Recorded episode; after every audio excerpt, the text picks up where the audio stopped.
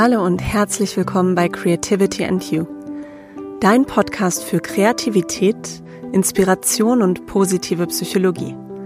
Mein Name ist Dr. Nora Corina Jakob und ich freue mich, dass du heute zuhörst.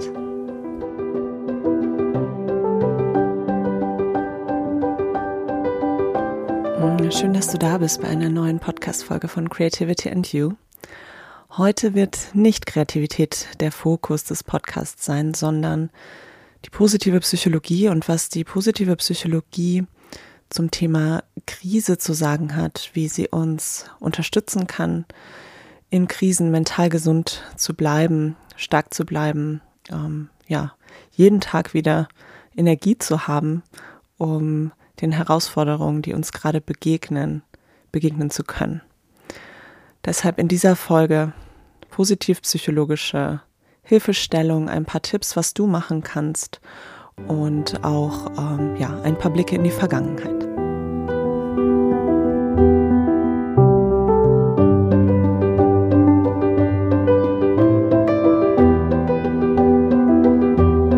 Ja, seit einer Woche befindet sich die Welt in einer Ausnahmesituation, in einer extrem schwierigen Lage und ja, vor zwei Wochen habe ich hier noch über Schönheit, Ästhetik, den Sinn für das Schöne gesprochen. Und natürlich haben diese Themen ihre Berechtigung, ihre Wichtigkeit auch für unser Wohlbefinden und unser Glück. Und trotzdem sind manche Themen dann plötzlich so, ja, dass sie sehr stark in den Hintergrund rücken. Und ähm, dass sehr unschöne Themen, sehr, sehr belastende Themen wie Krieg und Krise plötzlich in Europa vor unserer Haustür passieren und uns alle ähm, sehr belasten, mitnehmen. Und darüber möchte ich heute sprechen. Es ist kein leichtes Podcast-Thema und ich habe mir viel Zeit genommen, mich ähm, vorzubereiten, so gut es eben geht als Mama von einem Baby, ähm, um euch hier in diesem Podcast heute ja ein paar Hilfestellungen zu geben, ein paar Anregungen aus der positiven Psychologie, was man so machen kann in einer Krise. Oft fühlt man sich ja sehr, sehr machtlos. Und gerade jetzt in der aktuellen Situation ist etwas ganz Unvorstellbares eingetreten, nämlich ja Krieg in Europa. Für viele ist das was völlig Unbekanntes. Ja, gerade die jüngere Generation hat sowas noch nicht erlebt. Es ist ähm, eine extrem bedrohliche Situation. Es ist eine Situation, in der wir nicht wissen, ähm, wie es weitergeht, wie lang das geht. Also es ist nicht absehbar, was, was als nächstes passiert. Das erzeugt in uns ein Gefühl von Unbestimmtheit, von Unwissen. Ähm, das ist sehr belastend. Und außerdem ist diese Situation auch noch hochkomplex und schwer zu verstehen, ja, auch auf politischer Ebene schwer zu verstehen, auf moralischer Ebene, auf ganz vielen Ebenen ist hier eine sehr hohe Komplexität, die sehr, sehr viele Menschen leiden lässt. Und wir sehen das weltweit, wie viele Menschen auf die Straße gehen und ihre Solidarität zur Ukraine ausdrücken, ähm, wie viele Menschen fordern, dass dieser Krieg ändern, enden soll. Und ja, deshalb heute diese Podcast-Folge zu einem Thema, was ich so nicht vorgesehen hatte, was auch nicht vorgesehen sein konnte. Und ich bin mir auch bewusst, dass es hier eine Gratwanderung ist, ähm, über dieses Thema zu sprechen, dass es sehr schwer ist, über dieses Thema zu sprechen. Und deshalb gleich zu Beginn, mein Ziel ist es, hier Hilfestellung zu geben oder Anregungen zu geben, was du tun kannst, um mit dieser Situation für dich mental gesund umzugehen. Jeder von uns erlebt gerade ganz unterschiedliche belastende Emotionen und Gedanken, von Unverständnis und Überforderung bis zu Angst, Trauer, Wut, Entsetzen, Besorgnis, dann dieses Gefühl von Unbestimmtheit, nicht wissen, wie es weitergeht, was es bedeutet, sich auch ähm, ja, bedroht fühlen. Und ganz wichtig ist es, dass diese Gefühle anerkannt werden, dass sie ähm, völlig berechtigt sind, denn die Bedrohung ist ja real da. Und es macht also keinen Sinn, diese Gefühle wegzudrücken. Und das ist mir auch wichtig, das zu betonen. Darum soll es überhaupt nicht gehen, Gefühle wegzudrücken oder zu sagen, ich lasse die nicht an mich ran. Denn dann werden diese Gefühle wahrscheinlich noch viel stärker. Die positive Psychologie wird ja oft von der klinischen Psychologie so als Gegenpol betrachtet. Ich verstehe es eher als eine sehr wichtige und sinnvolle Ergänzung. Und gerade in der jetzigen Situation ist es extrem schwer, irgendwas Positives zu sehen. Und trotzdem ist es aber wichtig, irgendwas Sinnhaftes, Positives für sich zu finden, um mit dieser Situation umgehen zu können. Wenn wir Nachrichten lesen, wenn wir Medien anschauen, auch ähm, auf sozialen Medien, dann kann nach einer gewissen Zeit auch so dieses Gefühl von Überforderung und ähm, ja, Überflutung und Machtlosigkeit sehr stark werden. Und deshalb ist es als erstes wichtig, auch immer mal wieder abzuschalten, ganz bewusst und sich von diesem Gefühl der Machtlosigkeit, wenn Medienkonsum ist ja erstmal was sehr Passives. Ja, wir lesen, wir nehmen Informationen auf, aber wir können in dem Moment nichts tun. Und diese Machtlosigkeit und Illusion der Kontrolle, ja, wenn ich viel lese und informiert bin, dann habe ich mehr Kontrolle. Es ist ja nicht so, dass wir dadurch mehr kontrollieren können sondern es kann genau das Gegenteil passieren, dass wir uns noch schlechter und machtloser fühlen. Deshalb ist mein allererster Hinweis, ist, dass wir wirklich bewusst Nachrichten konsumieren sollten, ähm, auch was solche Live-Ticker betrifft, immer wieder mal Pausen machen. Denn wenn du selber ausgelaugt bist, dann kannst du für andere keine Hilfe sein. Ähm, vielleicht hast du diesen Satz schon mal gehört, fill your cup first. Ähm, oder im, im Flugzeug heißt es ja immer, man soll sich selber erstmal die ähm, Sauerstoffmaske aufsetzen, bevor man anderen hilft. Und so ähnlich ist das auch hier. Ich möchte in dieser Podcast-Folge im Grunde vermitteln, wie du es schaffst, dir erst die Sauerstoffmaske aufzusetzen, damit du im Alltag noch funktionieren kannst und auch für andere Menschen hilfreich sein kannst. Und ja, es gibt unfassbar viele Menschen, die gerade leiden, auch auf beiden Seiten. Es gibt natürlich das größte Leid ähm, in der Ukraine. Es gibt aber auch Menschen in Russland, die auf die Straßen gehen, die riskieren, eingesperrt zu werden, ähm, um sich gegen ja, diesen Krieg und gegen das Regime auszudrücken. Und deshalb ist mir auch ganz wichtig zu sagen, Hass ist weder eine Antwort noch eine Lösung auf das Problem. Und Hass bringt uns nur mehr auseinander. Es fühlt sich an wie ein starkes Gefühl und wir brauchen ja jetzt auch gefühlt irgendwas Starkes, um dem zu begegnen. Aber Hass ist eben nicht das, was es lösen wird. Und hier gibt es ein Zitat, was ich von Jimi Hendrix gefunden habe, was ich ähm, sehr stark finde und sehr hilfreich finde. Und das äh, lese ich jetzt mal vor. When the power of love overcomes the love of power, the world will know peace. Ich sag's nochmal. When the power of love overcomes the love of power, the world will know peace. Und damit möchte ich überleiten zur positiven Psychologie. Ich habe mich natürlich als erstes gefragt, was sagt die positive Psychologie zu Krisen und zu Krieg? Und was ich gemacht habe, beziehungsweise was auch Franziska gemacht hat, meine Praktikantin, ist zu schauen, was sagen denn die Fachgesellschaften für Psychologie, die Fachgesellschaften für positive Psychologie, die bekannten positiv psychologischen Forscher ähm, zu diesem Krieg und zu dieser Krise. Und zu diesem Zeitpunkt haben wir leider nichts finden können, kein Statement von, ich sag mal, äh, den, den Größen aus der positiven Psychologie. Ähm, keine Artikel, keine Posts, ähm, nichts leider gefunden. Vielleicht ist es dafür noch zu früh, vielleicht ist das Thema auch ähm, für viele einfach so schwer zu greifen.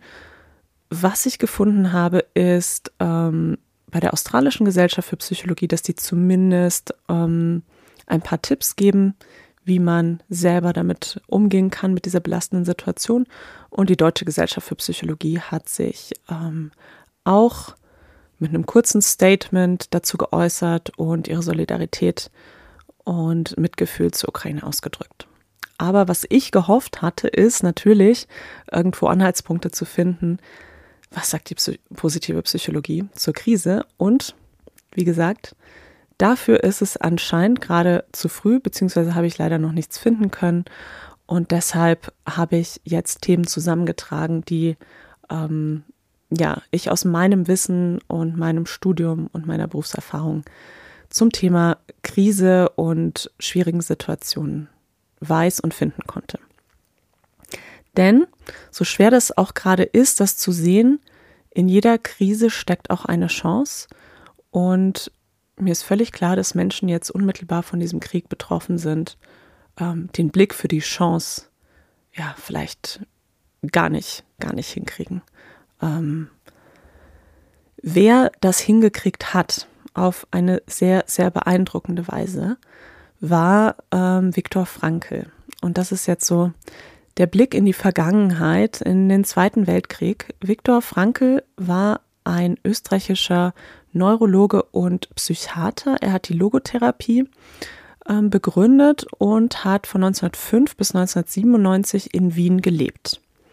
Er hat schon sehr früh mit 15 Jahren seinen ersten Vortrag über den Sinn des Lebens gehalten und hat in Wien schon früh Jugendberatungsstellen organisiert ähm, und sich mit dem Thema Suizid sehr stark beschäftigt. Er hat ähm, dann als Facharzt für Neurologie und Psychiatrie ähm, viel mit, mit suizidalen Frauen gearbeitet, hat dort auch ähm, eine Suizidabteilung geleistet in der Psychiatrie, äh, geleitet in der Psychiatrie.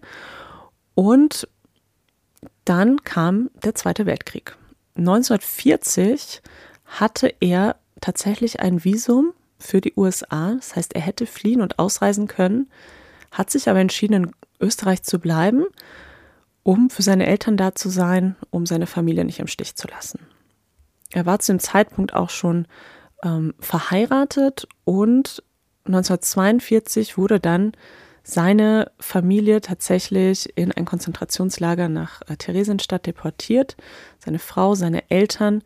Ähm, Viktor Frankl war in insgesamt vier ähm, Konzentrationslagern und hat das überlebt, seine Familie leider nicht.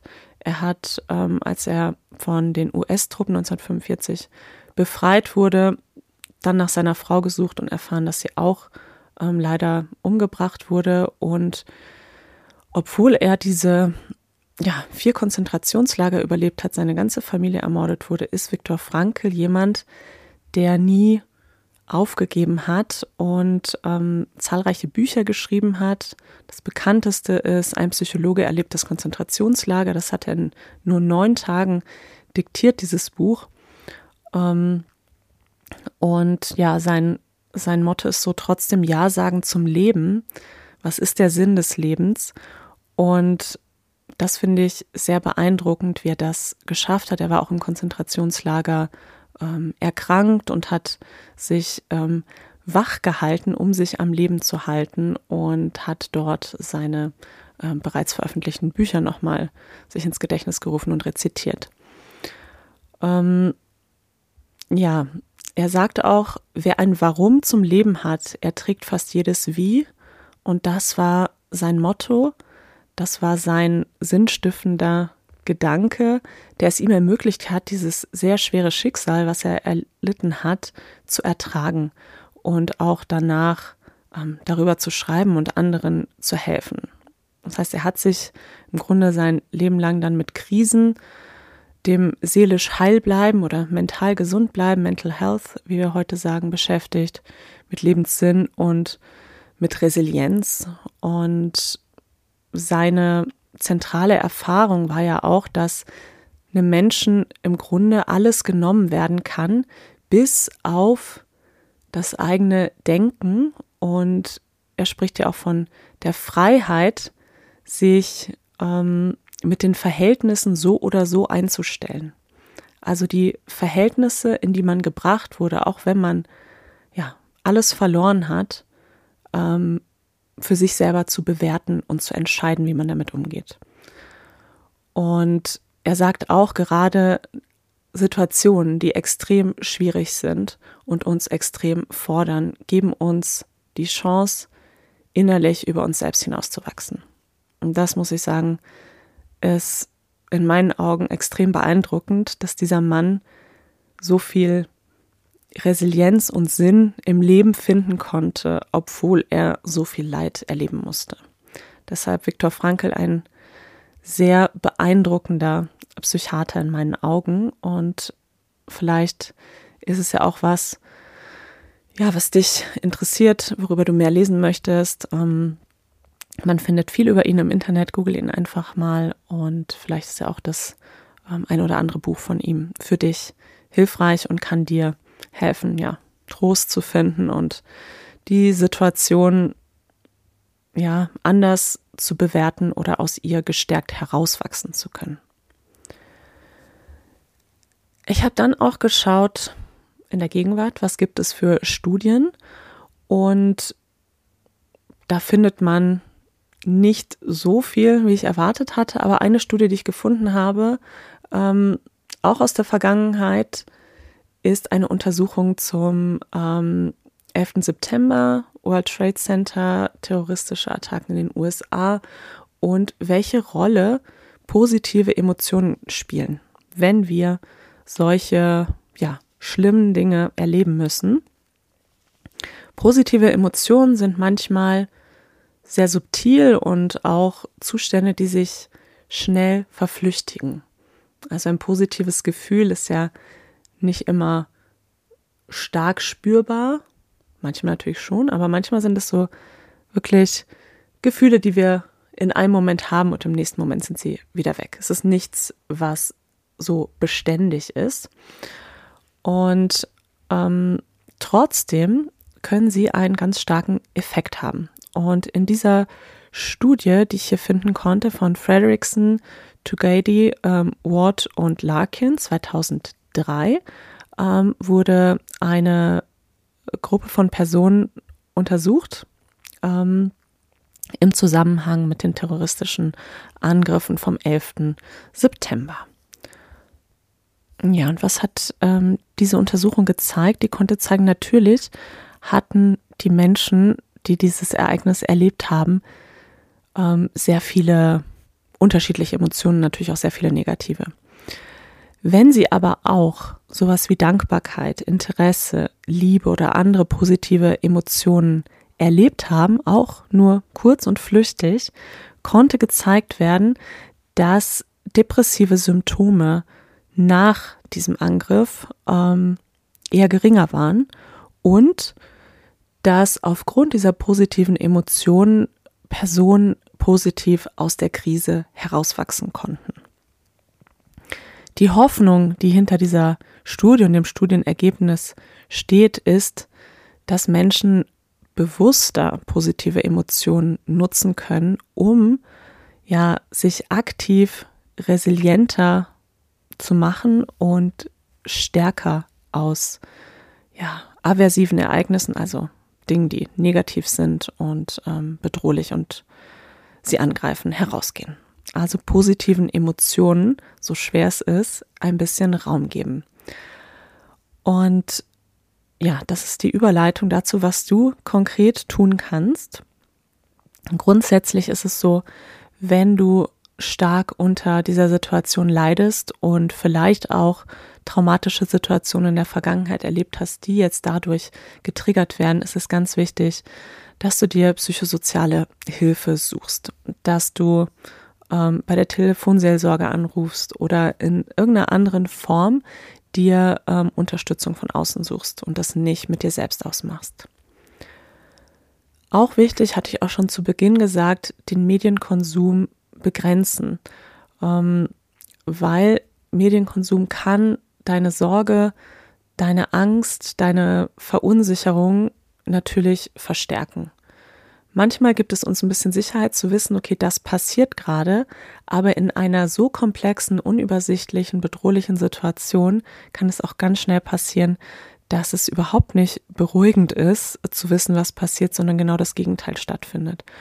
Und gerade dadurch, dass wir unser Handy im Moment immer bei uns haben und immer drauf gucken sollten, ist es umso wichtiger, dass du dir Zeiten setzt, wo du eben nicht hinschaust. Zum Beispiel am Abend, wenn du schlafen gehen willst. Du schläfst viel besser, wenn du nicht kurz vorm Schlafen gehen dir noch ähm, die schrecklichen Bilder anschaust oder Nachrichten liest.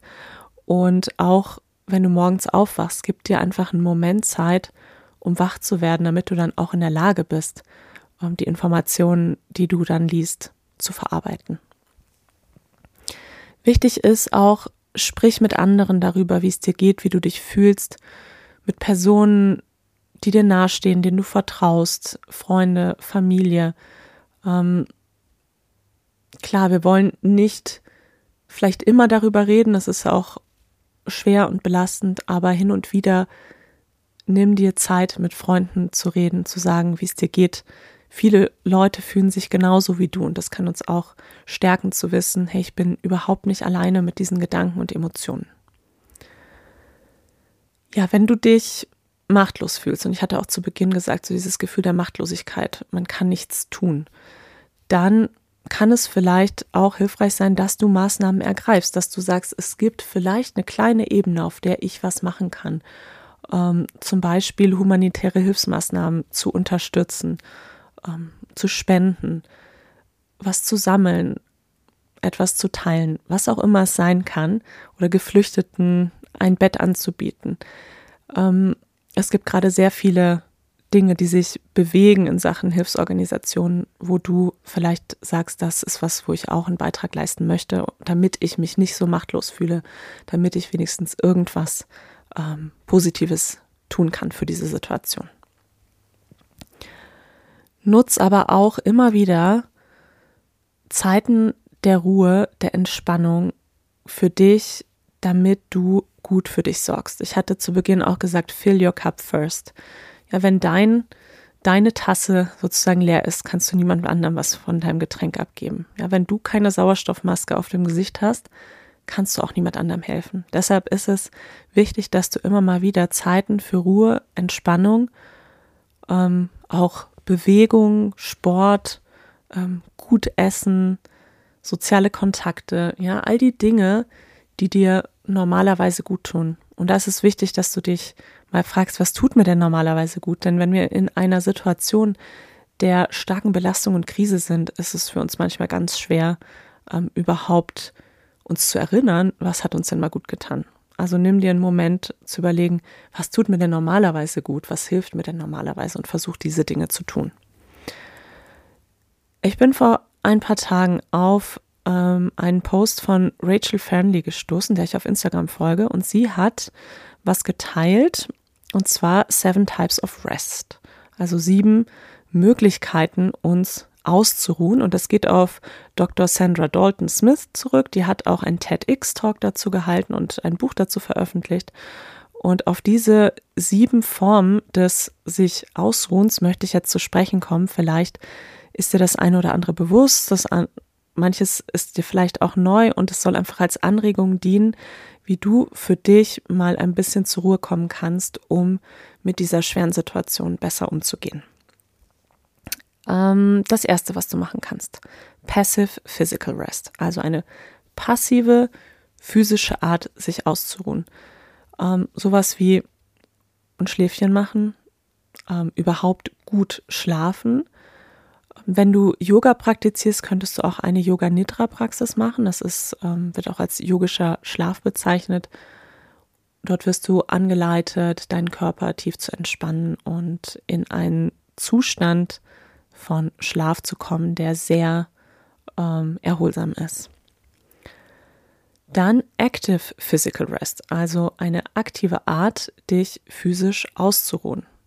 Was du hier machen kannst, ist zum Beispiel Yoga, gerade wenn es ein ruhigerer Yoga-Stil ist, ähm, Yin-Yoga zum Beispiel, oder sehr wirksam auch in der Natur spazieren gehen. Ja, 30 Minuten in der Natur spazieren gehen, frische Luft einatmen, ist sehr, sehr wohltuend und wirkt sehr beruhigend auf unser Nervensystem. Wenn du dabei auch noch tief in den Bauch ein- und ausatmest, wirst du sehen, das ist was, wo du wirklich mal ein bisschen zur Ruhe kommen kannst. Denn was jetzt gerade passiert, ist ja auch, dass unser Nervensystem total überreizt ist von den Ängsten, von der Unsicherheit, von der hohen Belastung durch diese Situation. Und wenn du deinem Körper mal signalisieren willst, du bist sicher, du kannst ähm, dich mal ein bisschen runterfahren, dann ist diese Atmung tief in den Bauch ein und aus eine sehr wirkungsvolle Weise. Und es klingt immer so ein bisschen banal, ja, tief atmen, aber die Wirkung unserer Atmung auf den Körper ähm, und auf das ganze Nervensystem, auch auf unsere Gedanken, ist ähm, sehr, sehr stark und probier das einfach immer wieder aus, wenn du merkst, ich verliere irgendwie mich gerade in, in katastrophisierenden Gedanken, es geht mir gerade nicht gut. Geh raus, geh in die Natur, geh spazieren, atme tief in den Bauch ein und aus. Das nächste ist Mental Rest. Mental Rest meint, dass wir mal eine Pause haben von intensiven Gesprächen, ähm, dass wir eine Pause nehmen von Medien, von Nachrichten, von überhaupt Informationsaufnahme. So könnte man es eigentlich auch gut sagen. Weil viele denken so, ach, dann gucke ich halt Fernsehen und kann so meinen Geist beruhigen. Aber es ist auch ein Trugschluss, weil wenn wir vorm Fernsehen sitzen, nehmen wir ja auch Informationen auf. Und auch noch ähm, sensorische Informationen. Das ist einfach zu viel. Deshalb Mental Rest heißt wirklich dem Kopf eine Pause geben. Und auch da bietet sich wieder so ein Spaziergang an ähm, und ja, einfach mal Ruhe genießen. Es passt auch gut zu dem nächsten Punkt, Sensory Rest. Sensory Rest meint, dass eine sensorische Ruhe, also die Zeit, die wir ohne Bildschirm verbringen, ohne künstliche Beleuchtung, ohne eine Stimulation oder Überstimulation unserer Sinne. Ja, manchmal äh, beobachtet man ja auch Leute, die sitzen dann vorm Fernseher und haben noch das Handy in der Hand und äh, unterhalten sich gleichzeitig noch mit jemandem. Ja, das ist einfach eine Überstimulation unserer Sinne. Demnach schau, dass du sowas runterschraubst und nicht ähm, tausend Dinge gleichzeitig passieren, sondern du keinen Bildschirm hast und mal wirklich deine Sinne zur Ruhe kommen lassen kannst. Der nächste Punkt, Creative Rest. Creative Rest meint, dass wir eintauchen in eine kreative Tätigkeit, einfach nur um diese kreative Tätigkeit zu genießen und in ihr abzutauchen. Es gibt Menschen, die Kreativität ja auch gezielt nutzen, um Emotionen zu verarbeiten, um mit schweren Situationen umzugehen. Ja, vielleicht ist es auch was, was du machst, was dir gut tut. Ähm, vielleicht ist es aber auch was, was du gar nicht nutzt und was dir bisher nicht bewusst war. Und ähm, wenn du ein Instrument spielst, könntest du zum Beispiel einfach Musik machen. Oder vielleicht hast du Lust, ein Bild zu malen oder zu fotografieren. Einfach etwas zu tun, womit du dich kreativ ausdrückst oder auch einfach in eine kreative Tätigkeit abtauchen kannst. Und wenn du das schaffst, dann wirst du auch merken, dass es etwas ist, was dich was dich stärkt, was dir Energie schenkt und wodurch du mal zur Ruhe kommen kannst. Der sechste Punkt ist Emotional Rest. Das meint eine Pause zu nehmen, davon immer auf Dinge reagieren und antworten zu müssen, ähm, sondern zum Beispiel in einen Zustand von Meditation zu gehen und auch hier seinen Gefühlen mal eine Pause zu geben und nicht immer auf alles reagieren zu müssen, wie wir oft denken. Ja, wir kriegen von außen ein Problem geschildert und dann haben wir immer das Gefühl, oh, ich muss es jetzt sofort lösen und ich muss dazu was sagen und ich muss vielleicht was posten und ich muss mich positionieren und manchmal ist es sehr, sehr viel, wenn wir emotional eh schon so ähm, überreizt und gefordert sind. Deshalb, ja, vielleicht hilft es dir, mm, in den Zustand von Meditation zu gehen, mal zu meditieren. Es ist natürlich nicht einfach zu meditieren in einer Krisensituation. Es ist viel leichter zu meditieren, wenn wir sowieso schon entspannt sind. Aber probier es mal aus. Und wenn es nur eine Meditation ist, wo du dich auf die Atmung fokussierst, das ist eigentlich der einfachste Zugang zur Meditation, dass du dich hinsetzt und bewusst tief ein- und ausatmest. Und das letzte ist Social Rest, ähm, also auch Pausen nehmen von sozialen Interaktionen, auch zu überlegen, mit wem möchte ich gerade Zeit verbringen. Vielleicht gibt es Menschen, da weißt du, mit denen tut mir das total gut, Zeit zu verbringen. Wenn ich mich mit denen treffe, dann füllt mich das auf, ja, fills my cup, könnte man sagen.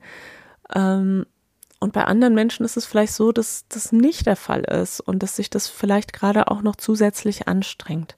Also versuch auch in sozialen Interaktionen ähm, zu schauen, dass du dich mit Menschen triffst, die dir einfach gut tun und dass du dich auch ausklingst, wenn es dir mal zu viel ist und du sagst, ich muss jetzt nicht gerade ständig socialisen, sondern ich brauche auch mal Ruhe und Zeit für mich. Das sind diese Seven Types of Rest. Ich packe euch ähm, das ähm, Video und den Buchtipp auch in die Show Notes. Ich möchte noch auf eine Strategie zu sprechen kommen, die ich sehr hilfreich finde, die 4a-Strategie von Gerd Kaluza. Gerd Kaluza ist Wissenschaftler und Autor im Bereich Stress und Stressforschung, hat zahlreiche Bücher über Stress publiziert und diese 4a-Strategie 4a-Strategie findet ihr in seinem Buch Gelassen und sicher im Stress. Und es ist eine Strategie für akut auftretende Stresssituationen und sehr belastende Situationen. Und diese vier A's, finde ich, kann man sich sehr gut merken und dadurch immer wieder abrufen in Situationen, wo man das braucht und in einer ähm, ja, starken Belastung und Krise ist. Diese vier A's sind erstmal akzeptieren, dann abkühlen, dann analysieren und das vierte ist entweder Aktion oder Ablenkung. Beginnen wir mit dem ersten, akzeptieren. Wir befinden uns manchmal in Situationen, wo wir nicht genau wissen, was kann ich jetzt machen, Situationen, die uns überfordern, Situationen, die uns extrem stressen. Und das Wichtigste ist, dass wir erstmal die Situation als gegeben annehmen und ja, sie erstmal akzeptieren, zu sagen, es ist jetzt so. Ja, es ist jetzt gerade eine Krise, es ist jetzt gerade Krieg. Im Moment muss ich das einfach erstmal kurz so akzeptieren. Dann wichtig ist das Abkühlen. Dass ich, wenn ich jetzt emotional aufgeladen, sehr gestresst bin, ähm, auch gar nicht in der Lage bin, einen klaren Gedanken zu fassen, geschweige denn sinnvoll zu handeln, ganz wichtig abkühlen. Also erstmal akzeptieren, die Lage ist jetzt so, abkühlen. Ich versuche jetzt, ähm, mich runterzufahren und mein eigenes Erregungsniveau ähm, zu reduzieren. Das kann ich zum Beispiel machen durch tiefe Atemzüge, dadurch, dass ich mich bewege. Ja, es gibt ja auch Menschen, die sagen, wenn ich Stress habe, dann muss ich erstmal laufen und diese Energie abbauen. Ähm, also irgendwas, was dir hilft, dich abzukühlen. Und wenn du jetzt in einer, ich nehme jetzt mal eine zu, zur aktuellen Krise sehr banale Situation im Vergleich. Ähm, Stau im Feierabendverkehr, du musst dringend nach Hause, dein Arbeitstag war anstrengend, ähm, du bist gestresst, alle hupen. So. Das ist natürlich im Vergleich zum Krieg eine sehr banale und äh, Third World Problem Situation. Aber nur damit du es äh, greifen kannst, wenn du in dieser Situation bist, kannst du dich natürlich extrem aufregen darüber, dass dein Arbeitstag anstrengend war, dass zu Hause was auf dich wartet, dass du jetzt im Stau feststeckst und auch noch die Leute hupen. Das bringt aber nichts. Was hilfreich ist, ist es anzunehmen, zu sagen, okay, ich stecke jetzt hier im Auto fest und das ist jetzt so. Dann abzukühlen, zu sagen, so, ich atme jetzt mal tief durch, ich blende mal das, was im Außen ist, aus und fahre mich erstmal runter. Denn dann bist du in der Lage zu analysieren. Und das ist der dritte Schritt. Ja, ich analysiere, was ist das überhaupt für eine Situation, in der ich stecke? Welche Möglichkeiten habe ich? Ist es mir das wert? Ähm, welche Handlungsoptionen ergeben sich? Ja, einfach mal wirklich mit einem kühlen Kopf nachzudenken, zu analysieren, was sind eigentlich die Optionen? Und dann, wenn du das analysiert hast, kommt viertens Aktion oder Ablenkung. Also entweder du hast durch die Analyse erkannt, ich kann was ändern, also im Straßenverkehr, wirst du wahrscheinlich durch die Analyse zum Schluss kommen, das Einzige, was ich gerade tun kann, ist Stop and Go weiterfahren und ich komme dann an, wann ich ankomme, weil wenn ich jetzt auch hupe und mich auch aufrege, komme ich ja nicht schneller zu Hause an und schon gar nicht entspannter. Also wäre in der Situation wahrscheinlich aus der Analyse hervorgegangen, ich kann gerade nichts ändern, ich mache was anderes, ich lenke mich ab. Ich höre zum Beispiel Musik oder ich sage, ich nutze die Zeit, um einfach tief zu atmen und mich runterzufahren, weil mein Tag war anstrengend, der wird auch weiter anstrengend bleiben.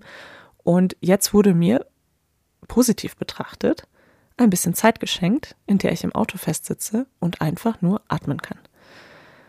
Das ist vielleicht auch so, dieses ähm, positiv-psychologische, in so einer Situation zu sagen, okay, wie kann ich das noch anders bewerten, dass ich jetzt in dieser Situation bin? Ähm, genau, aber da komme ich gleich nochmal drauf zu sprechen. Also nochmal ganz kurz. Ich akzeptiere, ich kühle ab, abkühlen, akzeptieren, abkühlen, dann analysieren und dann Aktion oder Ablenkung. Also Aktion oder Ablenkung heißt, entweder ich kann was ändern an der Situation und das ist mir auch wert, dass ich das ändere. Ich kann zum Beispiel Hilfe holen, ich kann mich mit anderen zusammentun und etwas verändern oder ich erkenne vielleicht, dass ich im Moment nicht viel machen kann ähm, und versuche dann etwas zu tun, was mich auf andere Gedanken bringt und äh, mich wieder runterfährt. Ja, wichtig bei all dem ist es immer, dass wir grundsätzlich in unserer Kraft bleiben, dass wir selbstwirksam bleiben. Selbstwirksam bedeutet, ich bin in der Lage, Dinge zu verändern. Ich bin nicht komplett ausgeliefert. Und das passt auch wieder sehr gut zu Viktor Frankl. Ja, es kann Situationen geben, die extrem schlimm sind und trotzdem können wir im Geist uns entscheiden, selbstwirksam zu bleiben. Und wenn das nur in unserem Kopf ist, wie wir denken, worüber wir uns Gedanken machen, wie wir mit anderen Menschen umgehen, wenn wir für andere da sein wollen, ist es wichtig, dass wir erstmal für uns selbst da sind, damit das überhaupt geht. Und dieser Perspektivwechsel, ja, auch an das Gute zu denken, ist extrem schwierig. Aber es gibt Studien, die zeigen, dass Personen, die sehr glücklich sind in ihrem Leben, sehr zufrieden sind, dass die in der Lage sind, nach einem schlimmen Ereignis innerhalb sehr kurzer Zeit zu reflektieren, was ist seitdem Gutes passiert oder auch, was ist das Gute an dem schlimmen Ereignis? Ja, wenn ich im Stau sitze, ist es noch relativ einfach, ähm, obwohl es auch schon vielen Menschen schwerfällt, aber wenn ich in so einer Stausituation gefangen bin, zu sagen, hey, ich kann das auch als Geschenk sehen. Mir wurde gerade eine halbe Stunde Zeit geschenkt, die ich einfach allein im Auto sitze, in der ich Musik hören kann, in der ich atmen kann, vielleicht was trinken kann, wenn ich gerade was zu trinken dabei habe. Ja, also diesen Perspektivwechsel zu schaffen, zu fragen, auch jetzt in diesem Szenario, in dem wir sind, was könnte vielleicht Gutes passieren? diesen Gedanken auch zuzulassen, auch wenn das ganz schwer ist. Oder was ist in dieser Woche, seit der der Kriegszustand da ist, auch Gutes passiert. Und da fällt mir auch ein, dass sich weltweit unfassbar viele Menschen solidarisiert haben, dass unfassbar viele Menschen auf die Straße gehen, dass viele Länder und Regierungen ähm, sich für die Ukraine aussprechen und gegen Russland und dass das auch Länder machen, die sich sonst zurückhalten, dass sogar die neutrale Schweiz jetzt Konten eingefroren hat. Also dass einfach Dinge auch passieren, die für Zusammenhalt, für Frieden, dafür stehen, dass Menschen Frieden und ja, Gemeinschaft wollen, dass es kein Gegeneinander, sondern ganz viel auch füreinander ist obwohl die Situation ähm, vor Ort in der Ukraine schrecklich ist. Und wenn wir diese Gedanken immer mal wieder zulassen, was könnte denn auch in der Zukunft Gutes passieren? Wie könnte denn die Situation, die jetzt gerade so schlimm ist, gut ausgehen? Dann geben wir positiven Emotionen, zumindest für einen Moment Raum. Und das unterstützt unsere mentale Gesundheit und stärkt uns, durch solche schweren Zeiten zu gehen. Und das ist extrem wichtig abschließend noch eine Sache. Ähm, behalte Routinen bei. Oft, wenn Krisen da sind, denken wir uns, das ist so überwältigend, ja, was, was bringt es, wenn ich jetzt meinen Alltag normal weitermache? Es ist doch irgendwie banal. Aber das gibt uns tatsächlich Halt. und Routinen beizubehalten, sowas wie feste Essenszeiten, feste Schlafzeiten, ähm, einfach Abläufe, die du in deinem Alltag bisher integriert hattest und die dir helfen, dass dein Tag eine Struktur hat, sind sehr, sehr wichtig, weil im Außen ist sehr viel Unsicherheit, sehr viel Unbestimmtheit. wenn du es schaffst, für dich so ein paar Ankerpunkte zu haben, ist das wie so ein kleiner, sicherer Hafen, auch wenn er ganz klein ist. Aber diese Routinen in deinem Alltag beizubehalten, ist jetzt wichtiger denn je. Ich hoffe, dass du es schaffst, mental gesund zu bleiben, immer wieder dich zu stärken und dass dir diese Tipps dabei helfen, wenn du merkst, dass dich das alles sehr, sehr überwältigt oder du auch ähm, ja, betroffen bist, weil du Familie in der Ukraine hast. Und ich kenne auch ähm, einige Menschen, die in Deutschland leben und Familie in der Heimat haben. Diese extrem belastende Situation ist nichts, was du alleine schaffen musst. Hol dir Hilfe und nutz Unterstützungsangebote, sprich mit Freunden und ähm, schau, dass du dieses Gefühl der Machtlosigkeit und Überforderung ähm, ja nicht überhand gewinnen lässt, sondern auch immer wieder an dich denkst und schaust, dass du ja, im Grunde wie Viktor Frankl dieses Warum ähm, für dich findest. Ja, wer ein Warum zum Leben hat, er trägt fast jedes Wie, auch wenn das momentan sehr sehr schwer ist.